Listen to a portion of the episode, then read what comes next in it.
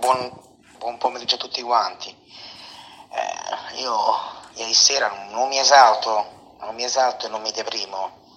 Mi deprimo perché eh, la Roma ha due infortuni, uno è Kumbulla e l'altro è Sharawi.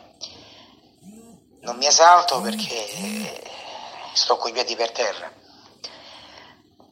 La Roma in quattro partite ha fatto, mi pare, sei gol e subito uno. La forma ancora deve arrivare, però la difesa regge bene l'urto. Eh, diciamo che ogni partita fa storia a sé, però in questo momento i risultati parlano chiaro. La Roma sta migliorando anche a livello di, di protezione della difesa, cioè il centrocampo fa filtro e la difesa soffre ma molto, ma molto di meno.